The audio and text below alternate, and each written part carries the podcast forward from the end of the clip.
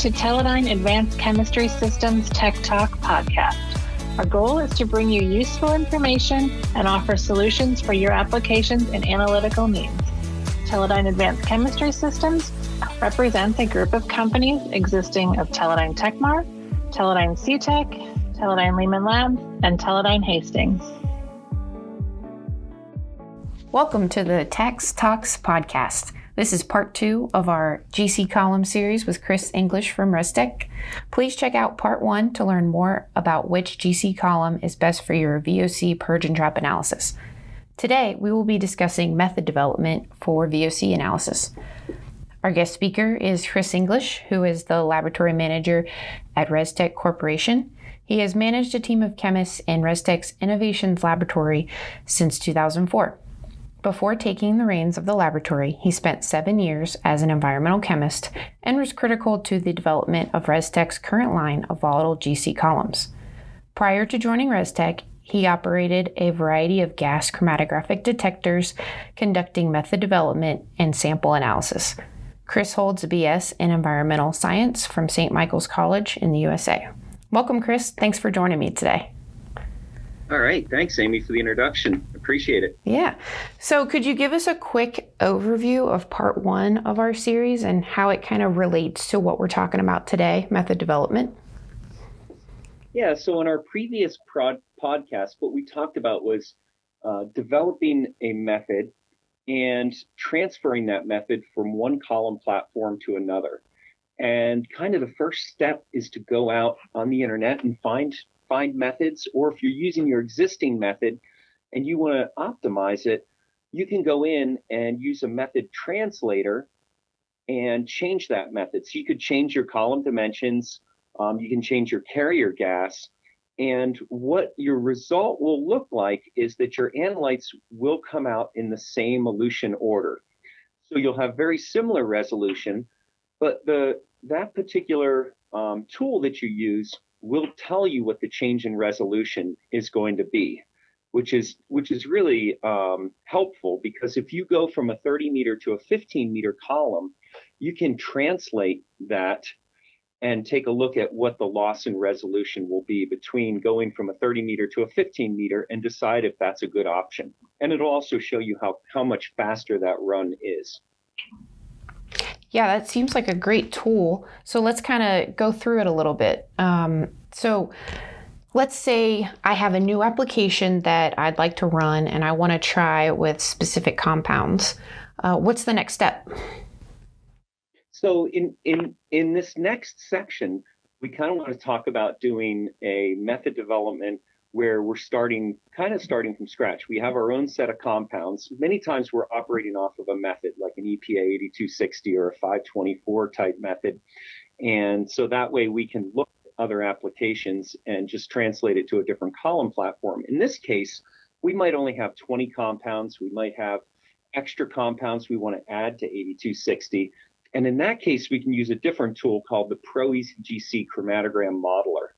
And that would allow us to put compounds into this um, setup and, and actually model them. And it will give you a whole list of different possibility, uh, like possible stationary phases. Oh, that's great. Could you maybe walk us through how to use Pro EZGC? Is it simply just entering the compounds that I need to analyze into the box, or is there like a search option? And is it free to use? Yeah, so that's that that's a good question because originally when we went to design it, um, one of you know one of my suggestions was you know you enter in all these conditions and and someone sitting in the room was like, why can't I just cut and paste a list of compounds and just put them in and it will tell me what to do? And that was like so elegant and simple. And and that's exactly how we launched it um, originally.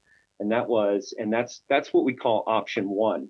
And when you first open it you can basically cut and paste your compounds right off the website. Like if you're if you're on our website and you look at a compound list for analytical reference materials you can simply cut and paste that list right into EZGC and then hit go the cool thing about that too is once you enter that in it will give you a list of different stationary phases. So one, you know, super simple example is we could take BTEX, enter in BTEX, and it will give us six different stationary phases that are appropriate for the analysis of BTEX and that give us good resolution. The other thing you can see is it will tell you that on a particular column, four out of four compounds are resolved. On another column, maybe you know uh, two out of the four resolved. It will give you those options, and you can basically scroll down and pick the column that you want. And once you pick that column, it will give you the the uh, most optimized conditions for that particular column. So that that option works out really well, and it's very simple. Oh, that's awesome. Yeah, I, just copying pasting. I know, you know, like our customers run off specific methods, um, and it's just easy to you could just copy that right from the method and paste it in. So that that seems very useful. Right. Yeah, and then we can talk a little about option two as well. Um, and option two is where you can go in and pick the stationary phase that you want, and then there's a drop down list of different compound classes you can then select any one of those compound classes. So it could be volatiles or semi-volatiles or pesticides or solvents, um, drugs of abuse, whatever compound list you'd like, and then go through that list and pick the compounds out of that list. The interesting part about that too is you can select how you want those compounds to be resolved. So you can, if you double click the compound, it will change a dark blue color, and that means they absolutely have to be resolved. Otherwise, you know, it's it, it will go on to a different uh, solution. Um, you can click it once where uh, that would be nice to have resolved and it's in the compound list. So that's kind of two different ways that you can select the compounds in the option two um, for uh, for setting that up. Oh, that's great. So, what are some considerations uh, to using this software? So, when when you're using the uh, uh, the software, um, there are a couple things that you want to look for. Uh, the modeler is going to select the solution that provides the best overall resolution, um, and so if if you have compounds that you don't care if they co-elute, EZGC is going to try to resolve them to baseline. So it doesn't it doesn't pick and choose unless you're picking that option two and you're selecting it. Um, but if you're just cutting and pasting in option one, it's going to try to baseline resolve every single compound that's in there. Um, the modeler also doesn't recognize varying concentrations. You know, one interesting question that we get a lot is customers will call in and say, you know, I ran my chromatogram and the the peak heights don't match what I have. And I almost see that as one of the best compliments we could have because the customer actually thought it was a real chromatogram, right? And no, that was not a real, that's just a model. And we changed the peak heights just to make it look real, like make it look a little more visually appealing. Um, because our our first beta test or alpha test on this to customers we showed them all the peak heights the same height and they said oh that thing is like that doesn't work. You know it's almost like a vacuum cleaner that doesn't make a loud noise. You know people are like no that that that doesn't work for me. And so when we changed the peak heights they were like oh that's really cool. And that was really the only difference that we had for that particular test. So um, but then so those varying concentrations um, are not going to match what you see on your actual chromatogram. So, and then the other thing is predicting separations between two compounds where you have a high concentration analyte and a low concentration analyte that elute very closely. That's another thing that's very difficult to, to make a prediction on. So, and then and then one other thing is for sample matrix effects. You know, EZGC does not take into consideration sample matrix um, and interference effects, uh, solvent effects for splitless um, injections that involve a lot of solvent, um, and direct injections and cool on column injections where you have a lot of solvent that can actually interfere with your first eluting compounds that come out and change your retention time. So you can get slight changes in retention time that would not match with EZGC. Mm-hmm. Is is there a way to make changes if I need to? Yeah, so that this was more feedback from the customer. They customers were basically their their thing was I want to have complete control. Like I don't want to be told um, off the shelf columns. I want to be able to look at a 120 meter column that doesn't exist, and I want to model it, and I want to see what I get. Um, I want to use pressures that are outside of what my instrument can handle. Um, I I also I I want to be able to look at at all of the conditions, and so now we have when you go into Pro EZGC Chromatogram Modeler and you click on the tab Conditions, at the very bottom, there is a an option there to click on Custom. And as soon as you click on Custom, everything is unhighlighted, right? And you can go in and make whatever changes you want. That's that's kind of how I like to operate. And the reason is because sometimes I want to go in and put in like my column the column I have is actually 28 meters because I clipped it down. And so I, w- I want to enter in a 28 meter column. Well, of course, you, are not going to buy a 28 meter column, right? It's going to come as a 30 meter. But I already know that I cut a big chunk of the column off, and then this will just give me more accurate results. Um, the other thing is, I want to be able to look at well, what would it look like if I doubled the column length? Um, and what we found is this is very popular at universities where they'll use this as part of their course curriculum and they can allow the the students to do all sorts of different manual changes um, in EZGC. So that's another purpose that we found that was pretty useful um, with EZGC. Right. Yeah, I could see that being a really nice feature for you know just research purposes as well. Now, I know you kind of touched on this a little bit, but can you explain a little bit m- more how how close the modeled result is to actual results? Yeah, so the so when when we look at like the resolution equation and we look at a classical baseline resolution of 1.5 um, or we look at doubling column length theoretically increases resolution by 40% but in reality it only increases resolution by 30% um, there's a lot of mathematics that goes in behind the scenes on this. And some of that that math is doing these calculations in such a way that you're going to get what I would call a classical result. So our predicted model will give you slightly better resolution than your actual results. And the reason your actual results are different uh, may be the coating efficiency of your column.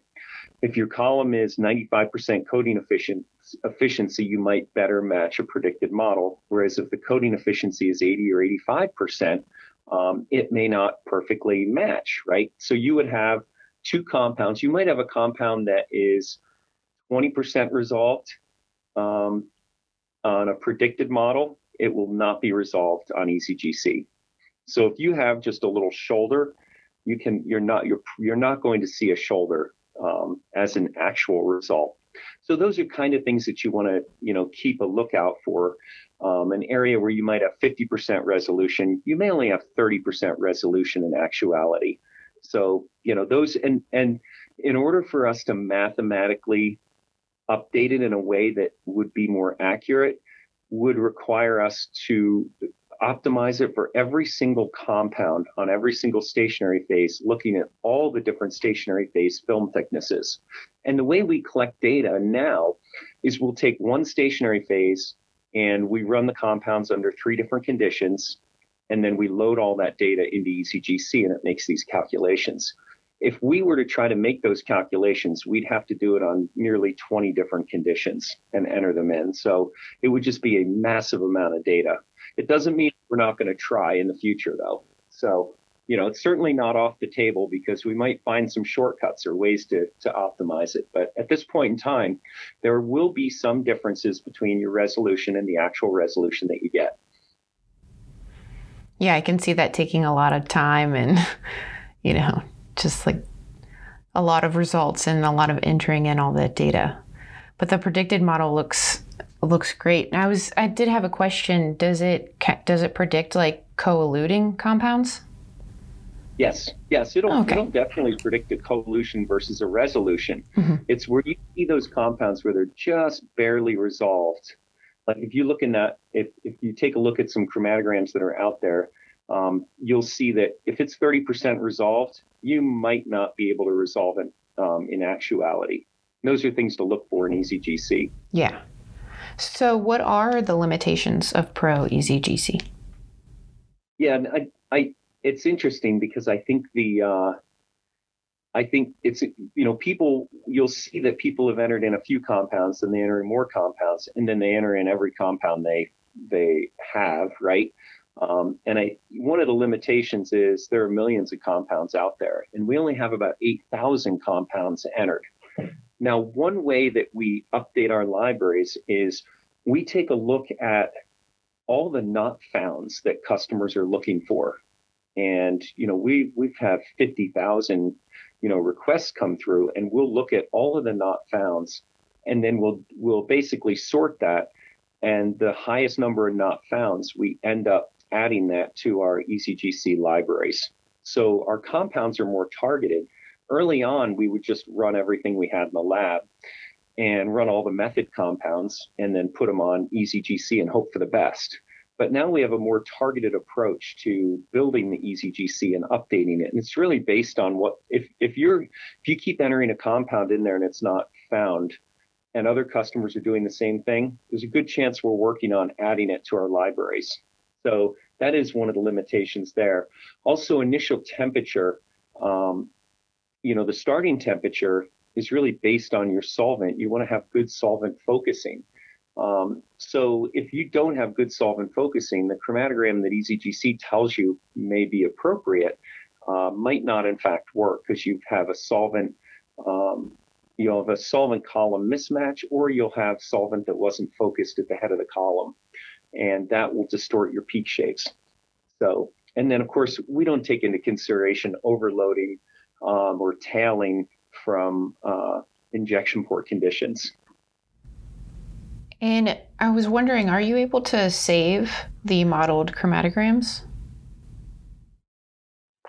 Yeah, so in in EZGC, um, we've had a lot of customer requests on this as well uh, originally you would go in and you'd get a result and then if you didn't print it or screen capture it then that was it as soon as you as soon as you logged off it just vanished in the thin air so we created a whole nother tab that's called my EZGC and that allows you to go in and save your work now there are some considerations that you have to do right you've got to go in and make sure you name it something unique because it'll come out and it'll say example um, or method one.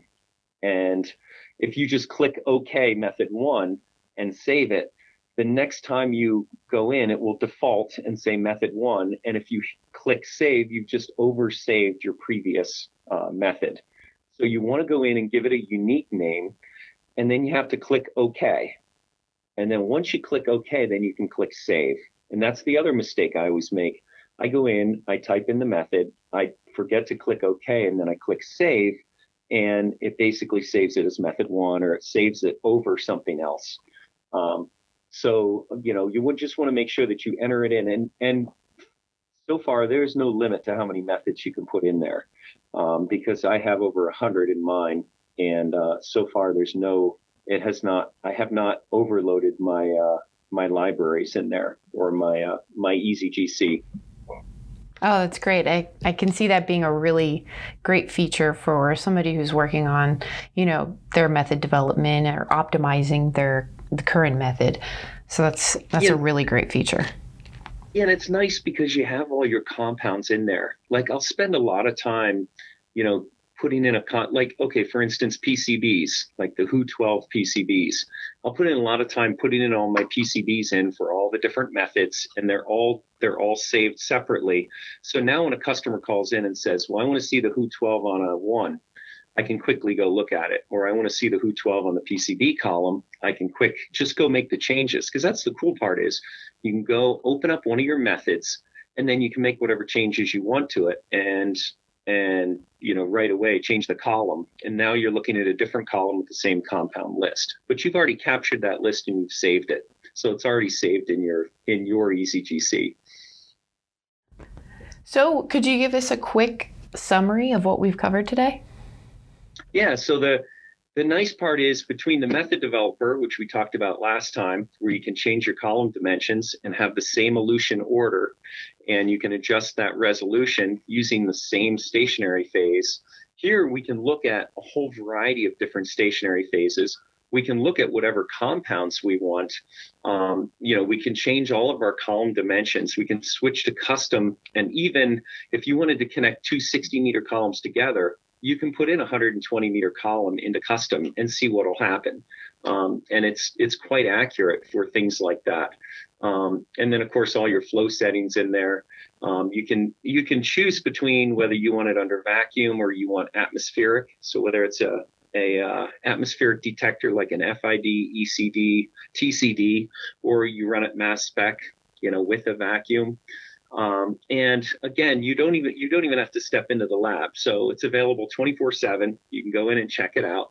And if you need help, all you have to do is click the help, and that that compound list that you were modeling goes directly to our tech service. And what they'll do is they'll take a look at it, and then they can help you with it. So if there's if you're like, gee, I wish I could get these two compounds resolved, tech service are, can easily help you out. Um, so and it, we just added another half a dozen languages to it as well. So you, know, you can certainly translate it into whatever language you want. Oh, that's great. Thank you so much for joining joining me today, Chris, and all the time that you're taking with this GC column series. I'm sure our listeners have learned a lot about method development and how easy it is to use Pro EZGC. We will definitely include links to our podcast channel under this episode for some other useful information relating to the topics that we covered today. So thanks again and stick around for part three. All right, awesome. Thanks, Amy. Thanks for listening to the Tax Tech Talk podcast. For more information about our products and the solutions we offer, please visit www.teledyneacs.com. If you like this podcast, please make sure to subscribe on Apple Podcast or wherever you're hearing this show. That way you'll never miss an episode. Thanks for listening, and we'll see you again next time.